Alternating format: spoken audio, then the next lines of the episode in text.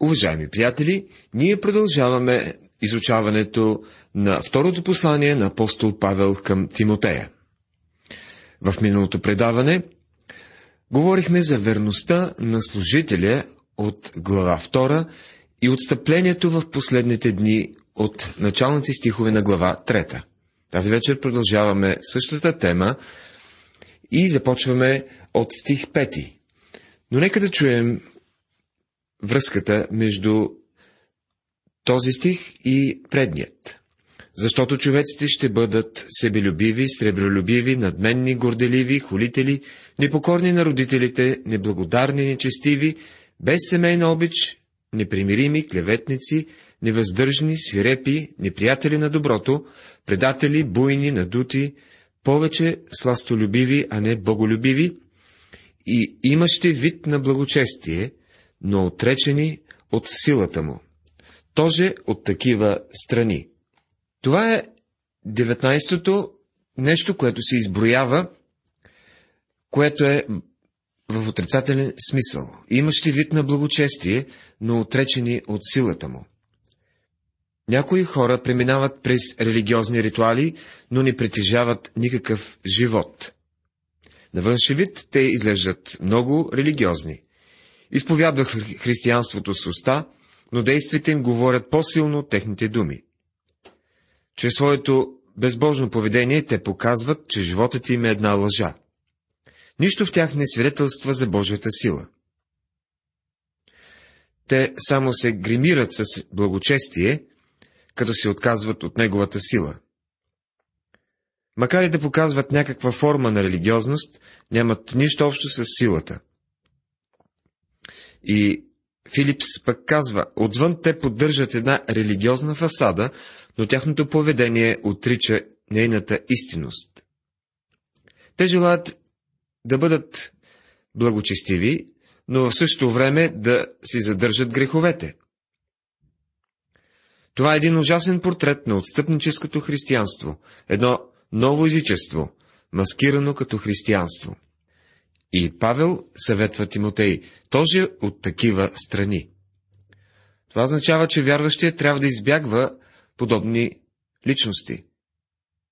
Ако сте истински вярващ, а ходите в някаква мъртва, либерална църква, какво изобщо правите там, след като Божието Слово казва да избягвате такива неща? Защото от тях са уния, които се вмъкват в домовете и подмамват обременени с грехове женища, водени от различни страсти, които всякога се учат, а никога не могат да дойдат в познание на истината. Второ послание към Тимотея, глава 3, стихове 6 и 7. Тук има отношение и към двата пола. Някои хора са посещавали библейски курсове в продължение на години, но пак не знаят за Божието Слово повече, отколкото в началото. Така и не са израснали. Животът им не е бил променен. Всякога се учат, а никога не могат да додат познание на истината.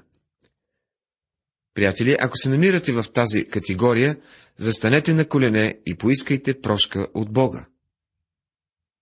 И както Яни и Ямври се възпротивиха на Моисей, така и те се противят на истината.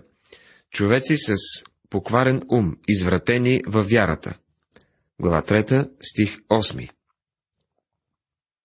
Яни и Ямври очевидно са имената на двамата магиосници, които египетският фарон повиква, когато Моисей започва да върши чудесата и язвите нападат Египет.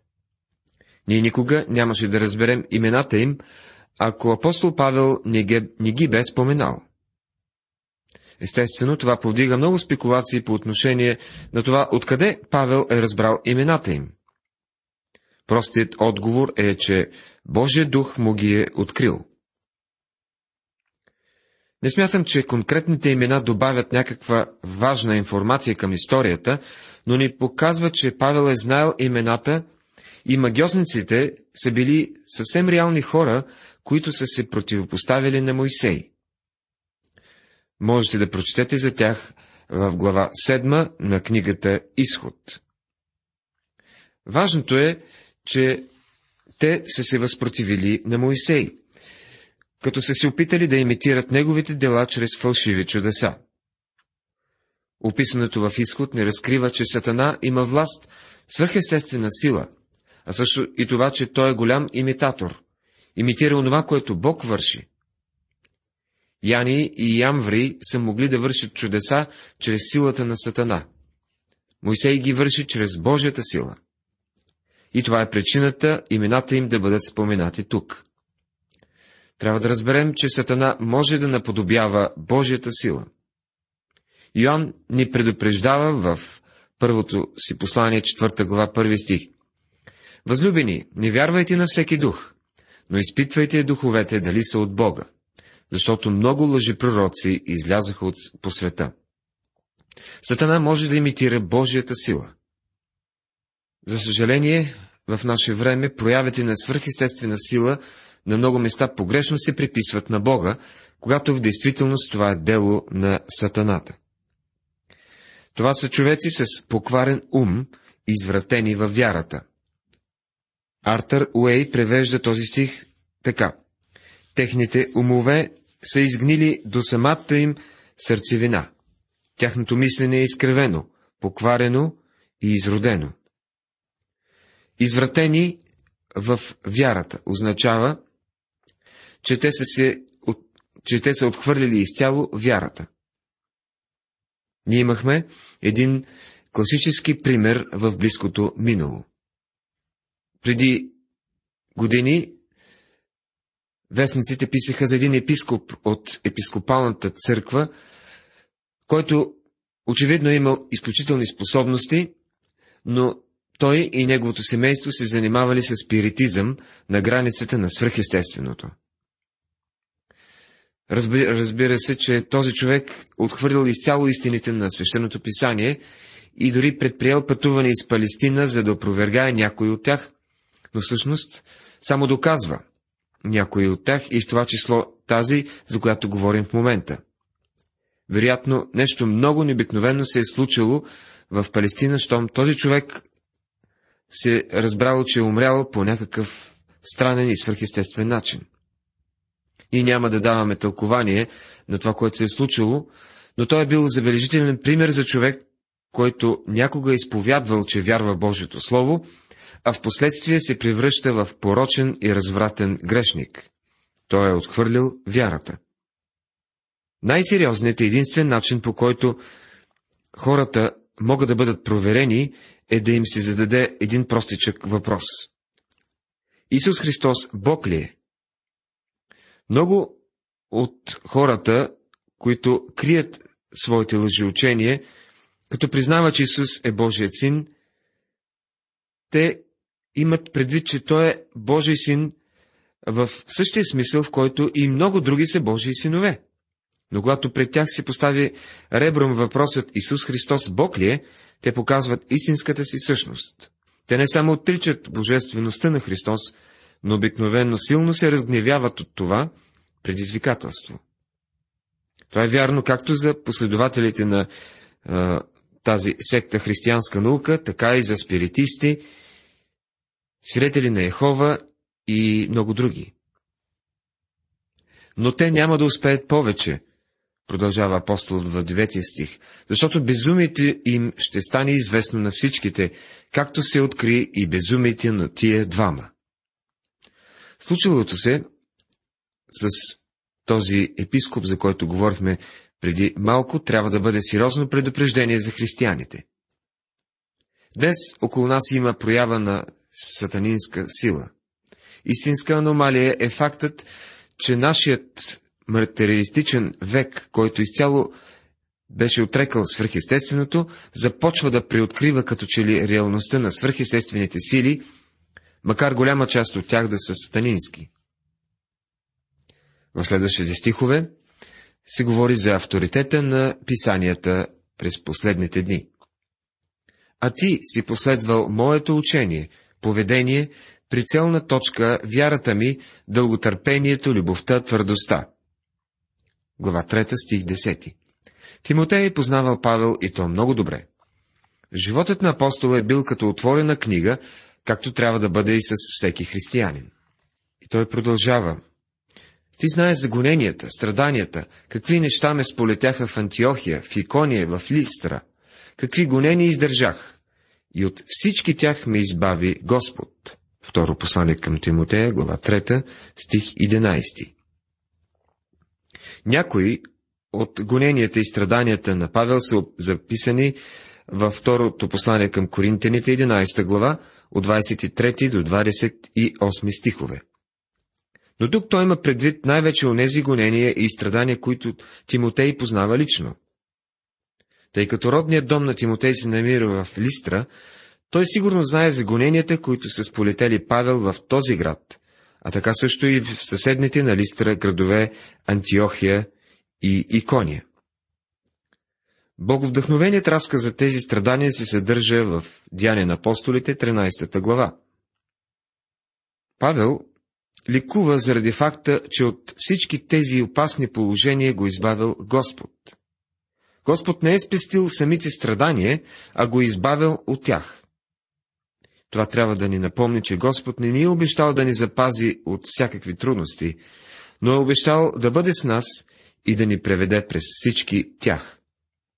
Когато апостолът преминаваше през галатийските предели и преминаваше през Антиохия, Писидийска, Икония и Листра, това са обиколки по време на първото, второто и третото мисионерски пътувания, знаем, че в Листра апостолът бива прибит с камъни и изоставен, като са го сметнали за мъртъв. Някой смята, че той наистина е бил мъртъв тогава, но Бог го е възкресил от мъртвите. Павел казва, че Бог се намесва в негова полза. От всички тях ме избави Господ. Но и всички, които искат да живеят благочестиво в Христа Исуса, ще бъдат гонени. Второ послание към Тимотея, трета глава, 12 стих. В нашата страна имаше време, когато човек трябваше да плати цена, за да бъде истински християнин. Мел, Мелвин Леард, много преди да стане министър на отбраната на САЩ, направил следното изявление на едно събиране на републиканците в Сан-Франциско.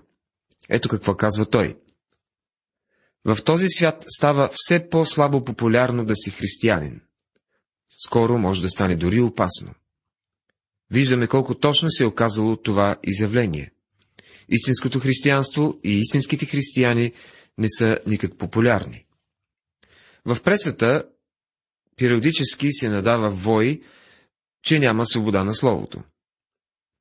Пресата се е вкупчила в тази тема с всички сили, но казват ли нещо за това, че истинското християнство е задушавано от същата тази преса? Кога за последен път, приятели, сте чели някоя статия в подкрепа на библейско становище? Пресата задушава всякакви новини, свързани с истинското християнство. Ако някой проповедник получи публичност, думите му биват изкривени и разтълкувани погрешно. Но ако някой проповедник прекрачи закона, ще бъде изтипосан на първа страница, но ако спаси на души от ада, няма да му се обърне никакво внимание. Днес, приятели, навлизаме във време, когато християните може би ще трябва да платят цена, за да устояват вярата си а нечестивите човеци и измамници ще се влушават повече и повече, като мамят и бъдат мамени. Второ послание към Тимотея, 3 глава, 13 стих.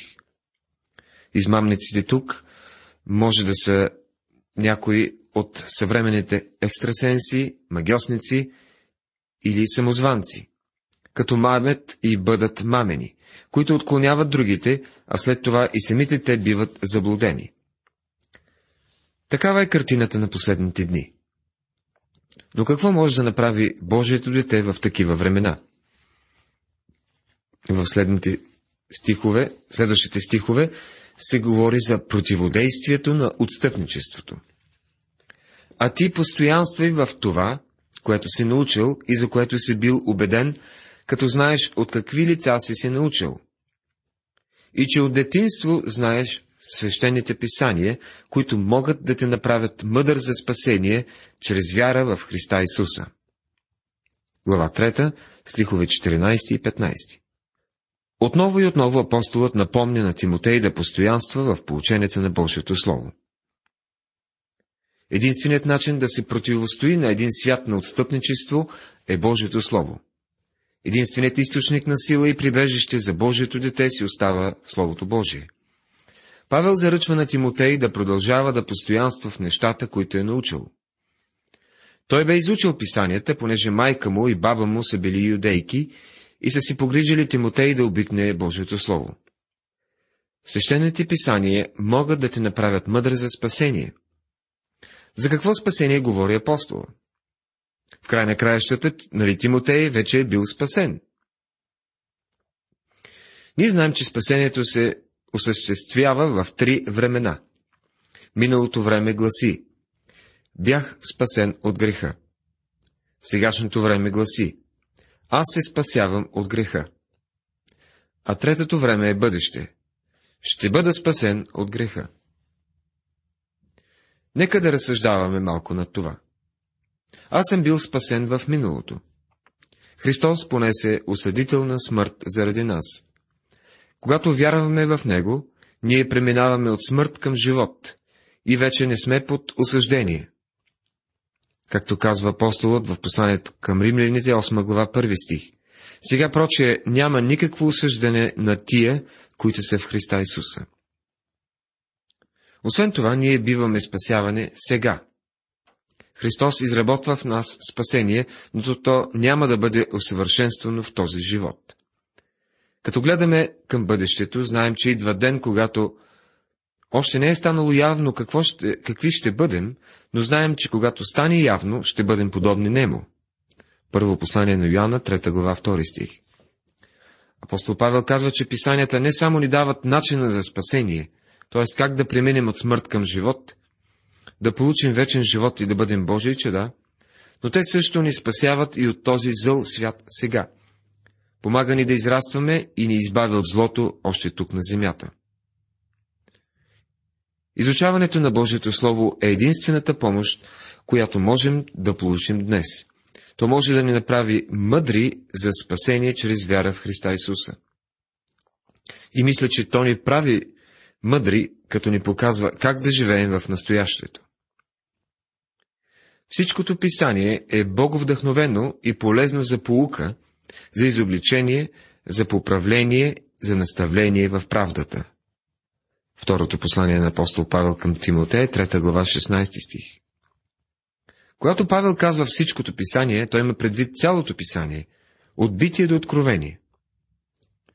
Някой ще каже, Нима не знаете, че Откровение, книгата Откровение, още не е било написано по времето, когато Павел пише второто послание към Тимотея. Да, това е така. Важното е обаче да знаем, че Откровение е, остан... е станало част от писанието, така че се включва в тази проста думичка всичкото. То е боговдъхновено. Авторите на писанието не са били просто едни писалки, които Господ само е употребявал. Чудото се състои в това, че Бог е използвал личността на всеки отделен автор, изразил е неща според техния специфичен начин на мислене и пак е успял да ни предаде онова, което искал да каже. Чрез тези мъже Бог ни е дал своето слово. Той няма какво повече да ни каже днес. Ако проговореше от небето в този миг, Бог не би добавил нищо към онова, което вече е казал. Полезно за полука. Словото е полезно за получение и затова ние го проповядваме. То е добро и за изобличение. Когато изучаваме Библията, много често ние се изобличаваме от някои думи, някои стихове. Това е начинът да проверите дали Божието Слово действа в живота ви. Ако я четете като всяка друга книга, значи Божия дух не работи във вас. Но ако Словото ви изобличава, тогава можете да сте сигурни, че Святия Дух работи в живота ви. Освен това, то служи и за поправление, т.е. за поправяне на погрешните и неправилни неща в живота. Словото е полезно за наставление, което означава дисциплиниране, да можем да мислим и действаме според Божията воля. за да бъде Божият човек усъвършенстван, съвършенно приготвен за всяко добро дело. Второто послание към Тимоте, 3 глава, 17 стих. Съвършенно приготвен или подготвен. Съвършено тук не означава, че ще достигнем до онова ниво, където всичко, което вършим и казваме, ще бъде правилно. По-скоро означава, че ще постигнем пълно съзряване. А днес има много християни бебета. Означава, че ще бъдем завършени като зрели хора. И ще бъдем подготвени. Божието Слово може да ви подготви изцяло за всяко добро дело в живота. Няма такива кратки и лесни програми, които могат да ви направят зрели християни. Цялото писание е било дадено по Божие вдъхновение и трябва да го използвате цялото, за да посрещнете нуждите си. И когато стигаме до края на тази трета глава, трябва да знаем, че Павел говори на Тимотей много лично и интимно. Тимотей е бил получаван в Божието Слово и сега трябва да изяви това Слово. Павел набляга на това, че в дните на отстъплението нашият основен източник и убежище е в Божието Слово и той цяло ще посрещне всички наши нужди. Точно това прави Словото в живота на стотици хора, които слушат и отговарят на нашите радиопрограми. Видяхме, че цялото писание е било дадено по вдъхновение от Бога. Словото изявява това, което Бог иска да каже и съдържа всичко, което Той е искал да бъде казано. Поради тази причина Словото отговаря на нуждите на човешкото сърце. Искам да споделя с вас едно писмо, което свидетелства за този факт. Цитирам. Не възнамерявам да бъда многословна. В ума си постоянно изписвах страница след страница, за да ви кажа какво означаваше за мен и моя съпруг вашето получение на Словото. И двамата си намирахме в едно и също състояние, сякаш носени от вълните без цел и посока. Надявам се един ден да мога да ви кажа каква радост дойде в живота ни сред многото семейни проблеми и трудности за това как на средна възраст открихме повече любов, надежда и жажда за живот, отколкото през младежките си години, как нашият Бог използва скърбите и вас, както и служението на пътуване през Библията, за да донесе всичко това в живота ни. Искам да посоча три неща, които никой от нас не знаеше, макар да сме израснали в християнски семейства, до преди две години, когато започнахме да слушаме вашата програма. Не зная защо не можехме да го разберем за себе си. Имахме проповедници, които се опитваха да ни кажат и понякога четяхме и Библията. Но Господ ни подготвяше. Сега мога да видя Неговата промисъл. Не знаехме нищо за греховното си естество, нито за Святия Дух, освен онова, което сме знали като символ верието. Знаехме, че Святия Дух е дошъл и го вярвахме, но не знаехме, че Святия Дух е в нас. Нито пък знаехме за живота на Възкресението. Тогава един ден осъзнахме, че наистина трябва да поставим нещата в правилната посока по, и Бог по своята благодат, която е изявил чрез Христос и дарът на Святия Дух, ни помага да вървим и да израстваме. Край на цитата. Това е доказателство за истинността на Божието Слово и резултата на Неговото действие. Бог казва, че Словото е полезно. И това семейство без съмнение го доказва. Когато Словото влезе в живота ви, приятели, то прави нещо, което никоя друга книга не може, защото то е самото Слово на Бога. Уважаеми приятели, тази вечер в това предаване изучавахме глава трета, която разкри авторитета на писанието и какво трябва да бъде противодействието на отстъпничеството в последните дни. Бог да ви благослови!